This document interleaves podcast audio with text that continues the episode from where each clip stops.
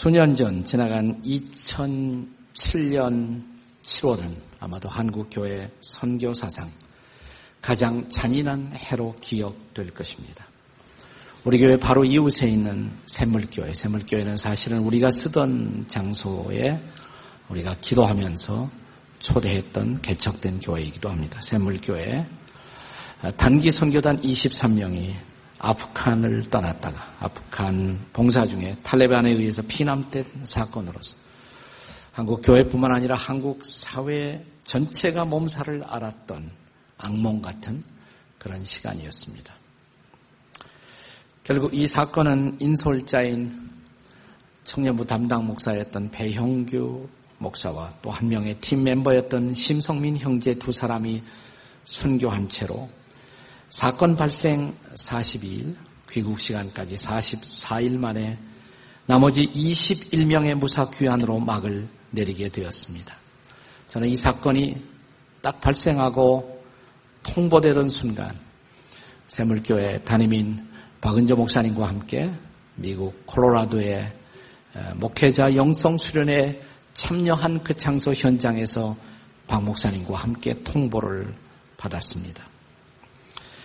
그래서 이 사건의 처음부터 마지막 종료 시점까지 아픔을 같이 했던 그런 사건이기도 했습니다.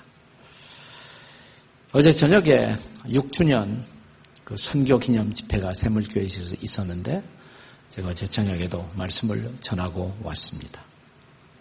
이 사건은 여러 가지 면에서 한국교회로 하여금 단기 선교를 다시 돌아보게 한 사건이었음에 틀림이 없습니다. 그래도 단기 선교 해야만 할까요? 대답은 그래도 단기 선교는 계속되어야 합니다.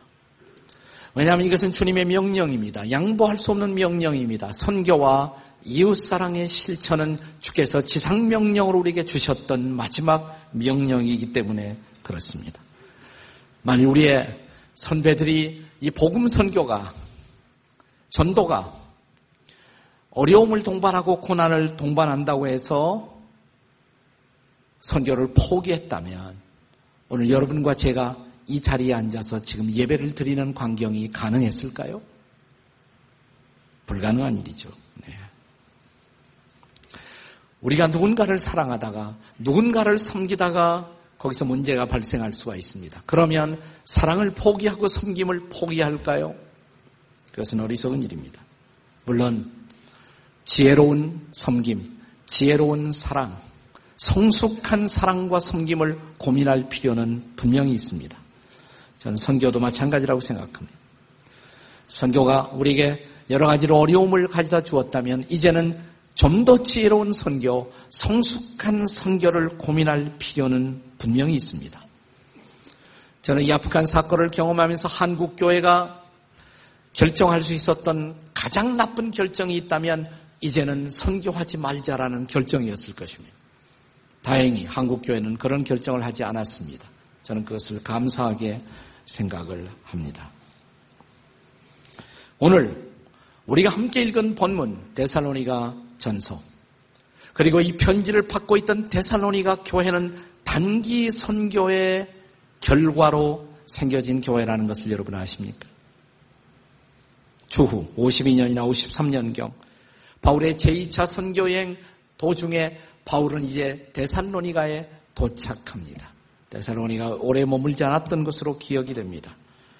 집중적으로 삼 주 동안 바울은 복음을 전한 것으로 사도행전의 기자는 기록합니다. 다 함께 사도행전 십칠 장 일 절과 이 절을 같이 읽겠습니다. 같이 읽습니다. 사도행전 십칠 장 일 절 이 절 시작. 그들이 암비볼리와 아볼로니아로 다녀가 데살로니가에 이르니 거기 유대인의 회당이 있는지라. 이 절에요. 바울이 자기의 관례대로 그들에게 들어가서 새 안식일에 성경을 가지고 강론하며 얼마 동안 성경을 강론했다고요? 새 안식일, 지금으로 말하면 새 주일에 걸쳐. 그래서 성경학자들은 바울이 데살로니가에 머물렀던 시간을 최소 삼 주, 최장 육 개월 혹은 칠 개월을 머물렀을 것이다 생각합니다. 성경학자들은 짧게는 이, 삼 일, 길게는 이 년, 삼 년까지도 단기 선교로 분류해요. 삼 년을 넘어야 그때부터 롱텀 미션, 장기 선교라고 부르는 것입니다. 그렇다면 바울은 데살로니가에서 매우 짤막한 기간을 머물며 단기 선교를 감행한 것입니다. 그럼에도 불구하고 복음은 오늘 우리가 본문에서 오 절에서 볼 수 있는 것처럼 말로만 아니라 능력과 성령과 큰 확신으로 복음이 데살로니가에 전해졌다고 말합니다. 그 결과 그들은 복음을 받아들였고 믿음의 사람들이 되었고 교회를 공동체를 세우게 되었고 팔 절에 의하면 그들의 믿음의 소문은 그 당시 각처에 퍼졌다라고 성경은 기록합니다. 도대체 데살로니가에 전해진 복음, 어떤 복음이었을까요? 첫째로 그 복음은 우상을 버리고 살아계신 하나님을 섬기게 하는 그런 소식입니다. 우상을 버리고 하나님을 섬기게 만든 소식이었습니다. 구 절을 함께 같이 읽겠습니다.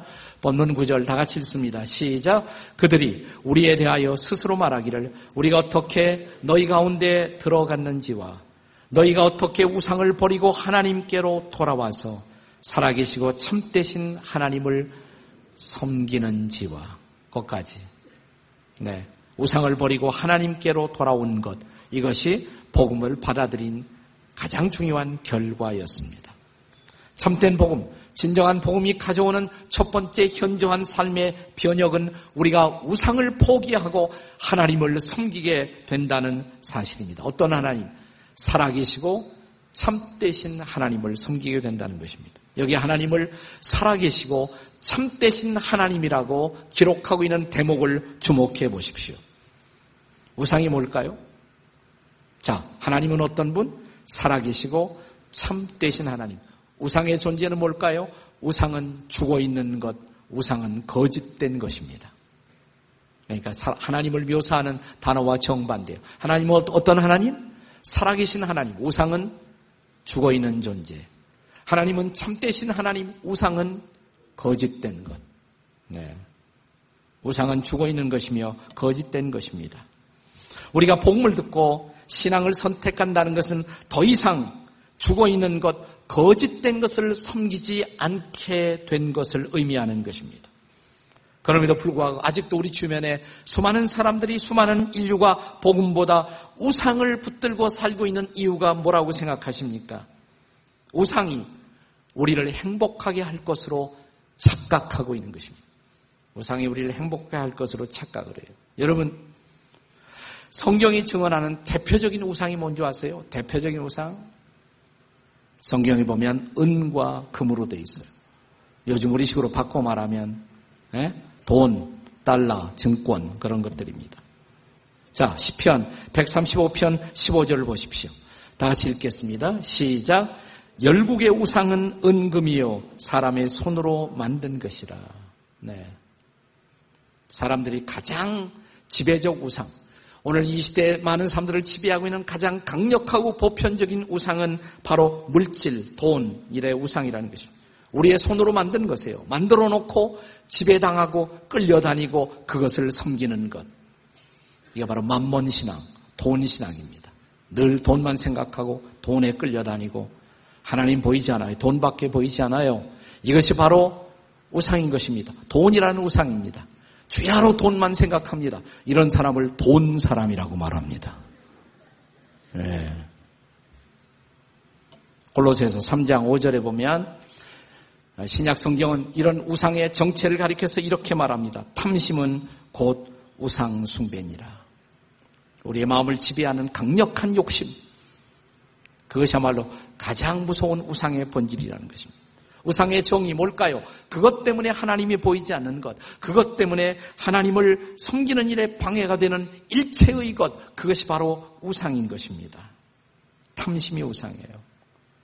때로는 돈이 우상입니다. 많은 경우 지식도 우상이 될 수 있어요. 늘 지식에 대한 욕망으로 가득 차 있다면. 인기도 우상이 될 수가 있습니다. 네, 스타들이 인기를 누리다가 갑자기 생명을 끊는 것. 네, 그 우상이 그를 행복하게 못하게 하는 증거죠. 인기가 우상이 된 거예요. 때로는 권력이, 때로는 성공이 우상일 수가 있습니다. 성취도 우상일 수가 있습니다. 때로는 쾌상이, 쾌락이 인생의 쾌락이 우상이 될 수도 있습니다. 우상은 우리를 속이는 것입니다. 우상은 우리를 배반합니다. 우상은 허상입니다. 여러분 잘 생각해 보세요. 멋있잖아요. 우상은 허상이다. 누가 말했느냐? 이동원 목사가 말하는 말입니다. 한번 따라서 해보세요. 우상은 허상이다. 옆에 사람에게 우상은 허상이래요. 한번 해보세요. 시작. 우상은 허상이에요. 네. 자, 우상이 우리를 배반할 때, 우상이 우리를 행복하지 못하게 한다고 드디어 깨달았을 때, 우리는 비로소 그때 우상이 진짜 신이 아니라 거짓된 신이라는 것을 발견하게 되는 것입니다. 빨리 깨달을수록 좋아요. 복음은 무엇입니까? 복음은 살아계시고 참되신 하나님만을 붙들고 사는 것. 이런 우상을 포기하고 하나님 앞에 돌아와 사는 것. 사람들이 우상을 포기하고 집단적으로 거대하게 그들이 우상을 포기하고 하나님 앞에 돌아오는 시간들이 있어요. 우리의 선배들은 그런 현상이 일어날 때 그것을 부흥이다 이렇게 말합니다. 부흥. 저마다 사람들이 우상을 포기하고 회개하고 그들이 하나님 앞에 집단으로 돌아오는 모습, 그것을 우리는 부흥이다, 리바이벌이다 부르는 것입니다. 우리가 부르는 가스펠송 부흥 찬양이 있잖아요. 이 땅의 황무함을 보소서 이렇게 시작됩니다. 하늘의 하나님, 네, 긍휼을 베푸시는 주여, 우리의 죄악을 용서하소서. 이 땅 고쳐주소서. 이제 우리 모두 하나 되어 이 땅에 무너진 기초를 다시 쌓을 때 우리의 우상들을 태우실 모예요. 성령의 불 임하소서. 부흥의 불길 타오르게 하소서. 진리의 말씀 이 땅 새롭게 하소서. 은혜의 강물 흐르게 하소서. 성령의 바람 이제 불어와 오 주의 영광 가득한 새날 주소서. 주님 나라 이 땅에 임하소서. 이것이 부흥이에요. 이것이 리바이블인 것입니다. 이 부흥이 바울 사도의 단기 선교로 일어난 거예요. 데살로니가 단기 선교를 통해서 부흥이 데살로니가의 한 도시에 부흥이 임한 것입니다. 자, 부흥이 임한 증거가 뭐냐? 자, 그리스도인들이 바울 사도를 위시한 그 바울의 선교팀이 데살로니가에 복음을 전했을 때 바울과 복음을 전하던 사람들을 가리켜서 데살로니가 도시의 유대인들이 이런 말을 썼습니다. 네, 뭐라고 그랬냐면 사도행전 십칠 장 육 절에 보시면 천하를 어지럽게 하는 사람들이 여기에도 도착했다. 이게 그리스도인들의 별명이에요. 천하를 어지럽게 하는 사람들. 그들은 안 좋은 의미로 얘기했지만 어떤 의미에서는 그 말이 맞는 거예요. 천하를 어지럽게 하는 사람들. 그런데 영어 성경 킹 제임스 버전에 보면 이 대목이 아주 인상 깊은 이런 영어로 표기되어 있습니다. 이렇게 됐어요. These that have turned the world upside down. 그랬어요. They have turned the world. 세상을 한 바퀴 이렇게 턴했어요. 세상을 돌려갖고 업사이드 시켜서 다운 시켰다는 것입니다. 네, 세상을 뒤집어 바꾸어 놓은 사람들, 세상을 뒤집어 바꾸어 놓은 사람들. 복음은 데살로니가를 뒤집어 바꾸어 놓았습니다. 이것이 부흥인 것입니다. 이번 문경에 그런 역사가 일어날 줄로 믿습니다. 문경이 뒤집어질 것입니다. 네, 이번 수요일 날 시장님이야 다 참석해요. 우리 교인들은 안에 들어오지도 못해요. 다 바깥에 있고 안 믿는 사람들 다 집어넣고 우리가 복음을 전할 것입니다. 수요일 밤이 문경이 부흥을 경험하는 놀라운 밤이 되시기를 주의 이름으로 축원해 주십시오. 축복해 주십시오. 중보해 주십시오. 복음은 우상을 버리고 하나님 앞에 돌아오는 것입니다. 복음이란 무엇인가? 두 번째로 복음은 우리 성도로 하여금 신망애의 삶을 살게 하는 소식인 것입니다. 신망애 아시죠? 신망애가 뭐예요? 신, 믿음, 망, 소망, 애, 사랑. 믿음, 소망, 사랑. 가톨릭 우리 천주교 형제들은 재미있게 표현을 해요. 뭐라고 말하냐면 신덕, 망덕, 애덕 이렇게 말합니다. 신덕, 믿음의 덕이다 이 말이죠. 망덕, 소망의 덕이다. 애덕, 사랑의 덕이다 이렇게 말합니다. 우리는 흔히 믿음, 소망, 사랑이 고린도전서 십삼 장에만 나오는 줄로 착각합니다마는 착각입니다. 믿음, 소망, 사랑은 성경 도처에 언급되어 있습니다. 자, 여러분 우리가 복음을 듣고 예수를 믿으면 반드시 누리게 되는 놀라운 삶의 특권이 있습니다. 그것은 저와 여러분이 믿음의 사람이 되고 소망의 사람이 되고 사랑의 삶이 사, 사람이 된다는 것입니다. 그리고 우리는 믿음의 삶을 살아요. 소망의 삶을 살아요. 사랑의 삶을 살아요. 그 변화가 일어나요. 이것이 바로 복음의 역사인 것입니다. 복음은 우리로 하여금 예수 믿고 하나님을 믿는 사람이 되게 하는 데서 그치지 않습니다. 복음은 우리의 삶을 변혁하는 것입니다. 삶의 모든 영역을 바꾸는 것입니다. 우리의 인생관을 바꿉니다. 우리의 세계관을 바꾸는 것입니다. 보다 구체적으로 이런 변화된 우리의 삶은 믿음의 삶, 소망의 삶, 사랑의 삶이라는 것입니다. 그런데 오늘 본문 삼 절에 보시면 믿음을 말할 때 그냥 믿음 그러지 않고 믿음의 역사 그랬죠? 믿음의 역사 그랬습니다. 자, 믿음의 역사가 뭐예요? 믿음으로 일한다 이 말이에요. 우리가 예수 믿고 일어나는 가장 놀라운 변화는 이제 더 이상 내 신념, 내 생각, 내 철학으로 일하는 것이 아니라 믿음으로, 하나님을 믿는 믿음으로, 예수를 믿는 믿음으로 모든 일을 한다는 것입니다. 그래서 이 대목이 영어 성경에 보시면 특별히 엔 아이 브이에는 이렇게 표기되어 있습니다. Your work produced by faith. 믿음으로 생산된, 믿음으로 산출된, 믿음으로 말미암은 당신의 일. 이제 모든 일을 믿음으로 하게 되는 변화가 일어난다는 것입니다. 그 다음에 믿음의 역사에 의해서 사랑의 수고 그랬습니다. 사랑의 수고. 그냥 사랑이 아니라 사랑의 수고. 사랑으로 수고한다는 것입니다. 우리는 그냥 의무감으로 수고하는 것이 아니에요. 많은 경우 우리가 수고하긴 하는데 인생을 살다 보면 수고해야죠. 그런데 그냥 해야 되니까 억지로 하는 의무감의 수고가 아니라는 것이에요. 체면 때문에 하는 수고가 아니에요. 사랑으로 수고해요. 하나님을 사랑하기 때문에 내가 복음을 발견했다는 것은 하나님의 사랑을 체험했다는 것이에요. 나는 사랑의 빚진 주인 줄 알고 주님의 사랑이 나를 강권하기 때문에 기뻐서 수고해요. 그것이 바로 사랑의 수고예요. 그래서 영어 성경에 이렇게 표현되어 있습니다. Your labor prompted by love 이렇게 되어 있습니다. 사랑으로 촉진되는 당신의 수고 이렇게 되어 있어요. 사랑으로 수고하게 된다는 것입니다.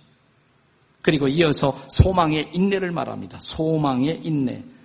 그러니까 소망하고 참는다. 그런데 그 소망도 그냥 소망이 아니에요. 여기 엔 아이 브이는 보다 정확한 번역을 하고 있습니다. 영어로 이렇게 표기되어 있어요. 제가 영어 자랑하려고 한 것은 아니에요. 물론 내가 영어는 잘하지만 네. 영어 강사했어요. 옛날에 영어 강사도 했어요. 학원에서. 네. 어쩐지 발음이 틀리더라. 그러지? 네. 네. Your endurance 이렇게 endurance 참는단 말이에요. Your endurance inspired by hope in our Lord Jesus Christ 이렇게 돼 있어요. 주 예수 그리스도 안에 있는 희망으로 말미암아 감동받은 inspired 된 당신의 참음 이런 식으로 번역이 되어 있습니다.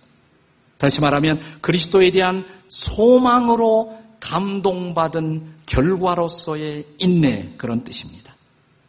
자, 세상은 아직도 불공평합니다. 세상은 아직도 어두운 것들이 많아요.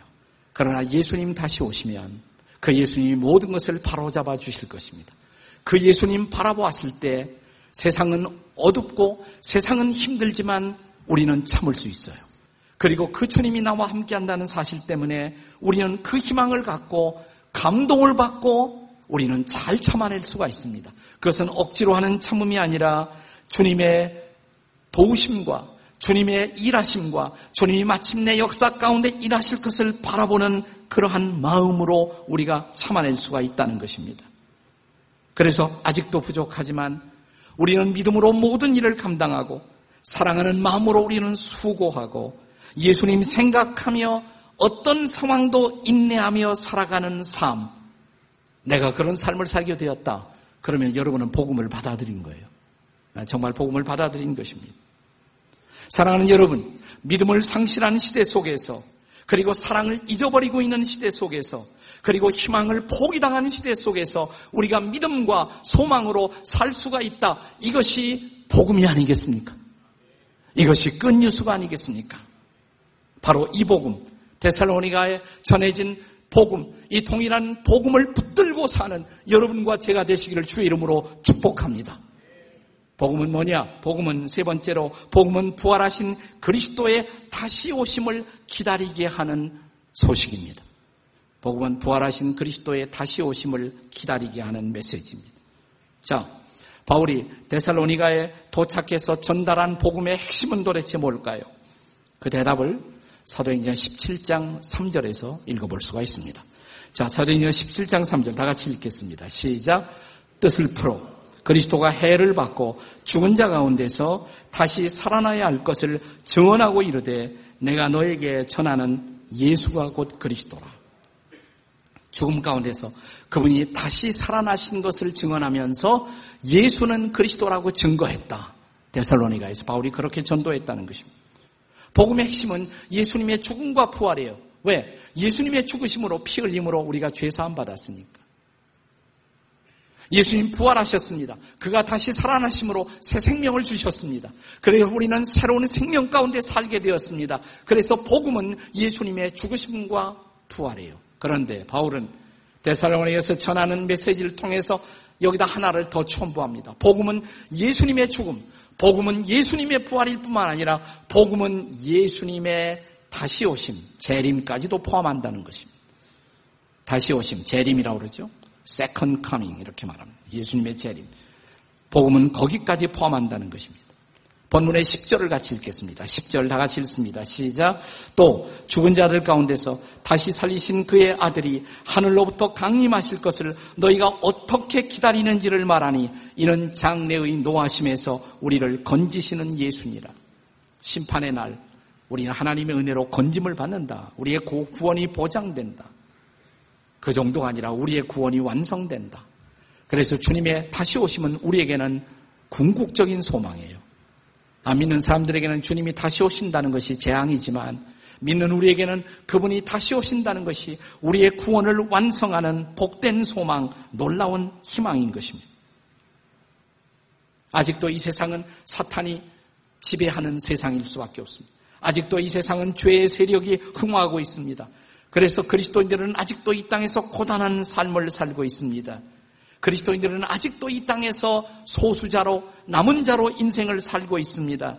그런 우리에게 예수님이 다시 오셔서 이 땅에 정의와 평화를 실현하고 하나님의 나라가 오게 하신다는 것, 이것은 우리의 궁극적인 소망이에요. 그래서 복음은 부활하신 그리스도가 역사 속에 다시 오신다는 것, 그게 바로 복음이에요. 거기까지가 복음입니다.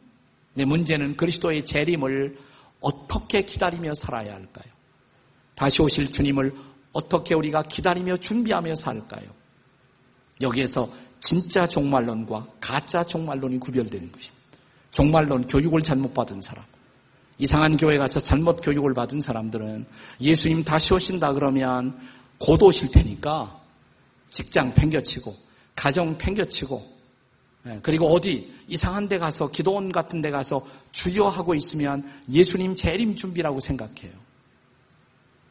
데살로니가에 그런 사람이 있었어요. 데살로니가에. 그리스도의 종말론을 오해한 사람들이 있었습니다. 그래서 일도 하지 않고 밤낮 예수님 기다린다. 바울은 데살로니가에 보내는 편지를 통해서 이런 사람들에게 뭐라고 말합니까? 데살로니가 후서 삼 장 십 절에서 이렇게 말합니다. 일하기 싫거든 뭐예요? 먹지도 말라.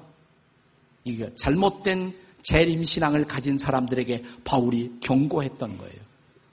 여러분, 예수님이 만약 재림하실 때 제일 멋지게 예수님을 만나는 모습이 뭘까요? 우리는 생각하면서 기도하다 오셔, 예수님 오시면 얼마나 좋을까? 뭐 좋죠. 나쁜 것은 아니에요. 근데 제가 성경을 보니까 예수님 오시고 우리가 들림을 받을 때, 공중으로 이렇게 들림을 받는다는 표현이 있긴 있어요. 성경에. 받을 때 기도하다가 공중 들림 받은 케이스가 하나도 없어요. 어떤 줄 아세요? 맷돌을 갈다가 밭에서 일하다가 한 사람은 들리고 한 사람은 버림받고 다 일하다가. 여러분, 우리가 땀 흘려 열심히 일하는 모습, 주님 앞에 얼마나 아름다운 모습이에요. 내가 열심히 일하는데 직장에서 주님이 오셨어요. 주님 오셨네요. 그러고 가시면 돼. 얼마나 좋은 일이에요. 내가 가정에서 자녀들을 아름답게 양육하는데 주님 오셨어요. 주님, 내가 지금 이해하고 씨름하고 있었어요. 오셨네요. 그러고 가시면 되는 거예요. 그게 좋은 일이에요. 주님이 기뻐하시는 일이에요. 주님이 맡겨주신 그 일 하다가 가는 것, 이것이 아름다운 재림 준비예요. 그래서 일하기 싫거든 먹지도 말라, 이 표현을 한 것이에요. 그렇습니다. 재림을 준비하는 삶, 그것은 주님이 다시 오실 것을 굳게 믿되 그 주님 오실 것을 소망하며 오늘 내게 주어진 일상의 삶의 한복판에서 당당하게 살고 당당하게 전도하면서 사는 것. 그분 다시 오시고 그분이 모든 것을 마침내 이루어 줄 것을 믿기 때문에 우리는 당당하게 삶을 살고 당당하게 선교하고 사는 것. 이것이 재림 준비인 것을 믿으시기 바랍니다. 이번에 제가 샘물교회 가서 다시 설교하면서 아프간 순교 백서를 다시 한번 읽어보면서 마음속에 큰 감동이 있었어요. 탈레반에게 이 샘물교회 단기 선교단이 붙잡혔을 때 인솔자였던 우리 배영규 목사께서 죽음을 예감했던 것 같아요. 나중에는 한 세 팀, 네 팀으로 갈라놓았습니다만 처음에는 붙잡아놓고 같이 있게 했거든요. 같이 있었을 때 팀 전체를 향해서 배형규 목사님이 이렇게 말했다고 합니다. 제가 그대로 그 순교 백서에서 그대로 인용하도록 하겠습니다. 이분들은 자신들의 협상을 유리하게 끌고 가기 위해서 우리 중에 한두 사람을 죽일지 모르겠습니다. 아마도 선전 효과를 위해 비디오를 찍으며 총살을 할 것입니다. 그때는 제가 먼저 앞장을 서겠습니다. 그리고 이 사람들에게 하나님의 사랑을 전하겠습니다. 그리고 예수 믿고 구원을 받으라고 전하겠습니다. 바로 그때 배영규 목사님보다 팀 멤버 중에 나이가 많은 전도사님이 계셨어요. 네, 유경식이라는 그 당시 전도사님이었어요. 지금 목사님이 되는데 어제도 제가 이분 만났는데요. 네, 유경식 전도사님이 튀어나와서 뭐라고 말하느냐면 목사님 순서를 바꾸시지요. 저는 살 만큼 살았습니다. 제가 죽음을 맞이하겠습니다. 이때 배영규 목사는 연장자인 유경식 전도사님을 바라보면서 이렇게 말했다고 그래요. 어디 전도사가 목사 자리를 넘봅니까? 아, 죽음 앞에서 이렇게 말할 수 있는 여유. 전도사가 어떻게 목사 자리를 넘보십니까? 저는 어차피 나이 들면 선교지에서 인생을 바칠 생각을 했습니다. 그 몫은 저의 몫입니다. 그리고 그대로 한 거예요. 그대로. 그리고 유영식 목사님은 살아서 팀을 데리고 돌아왔고 돌아왔고. 한편 이천칠년 팔월 십삼일 탈레반이 그들의 협상을 유리하게 끌고 가기 위해서 일단 제스처를 썼어요. 두 사람을 죽인 다음에 여자 두 사람을 석방합니다. 여자 두 사람을 석방했어요. 그때 두 사람 석방에 뽑혔던 이자, 지자, 영자, 이지영 자매가 이렇게 말했다고 합니다. 여기 김경자 자매를 먼저 보내세요. 김경자 자매. 저는 괜찮아요. 저는 괜찮아요. 몸이 좀 약해 보이는 김경자 자매를 먼저 보내라고. 여러분 이런 광경을 보면서 탈레반이 감동을 받았다고 합니다. 탈레반이. 죽음을 다투는 모습. 생존의 기회를 스스로 포기하면서 죽음의 자리를 선택하고 생존의 기회를 다른 이웃들에게 내주는 모습. 어떻게 가능할까? 이 소식이 나중에 전해졌습니다. 다국적 군들에게 다 알려졌어요. 이재영이라는 자매가 자기가 살 수 있는 기회를 스스로 양보했다고. 그래서 그 자매 얼굴 한번 보자. 나중에 전원 석방되고 자 아프간 카불의 호텔에 마지막 다 모였을 때 다국적 군이 다 가서 만날 수가 없지만 그 당시 한국군 최고사령관이 전인범 준장님이었는데 그분에게 부탁을 했대요. 그들이 조금씩 돈을 막았고 이 목걸이를 자기 살 수 있는 기회를 양보했던 이지영 선교사, 이지영 자매에게 전하라고. 그래서 목걸이를 전했다는 거예요. 사랑하는 여러분, 이것이 복음의 능력인 것입니다. 이것이 바로 복음의 소망인 것입니다.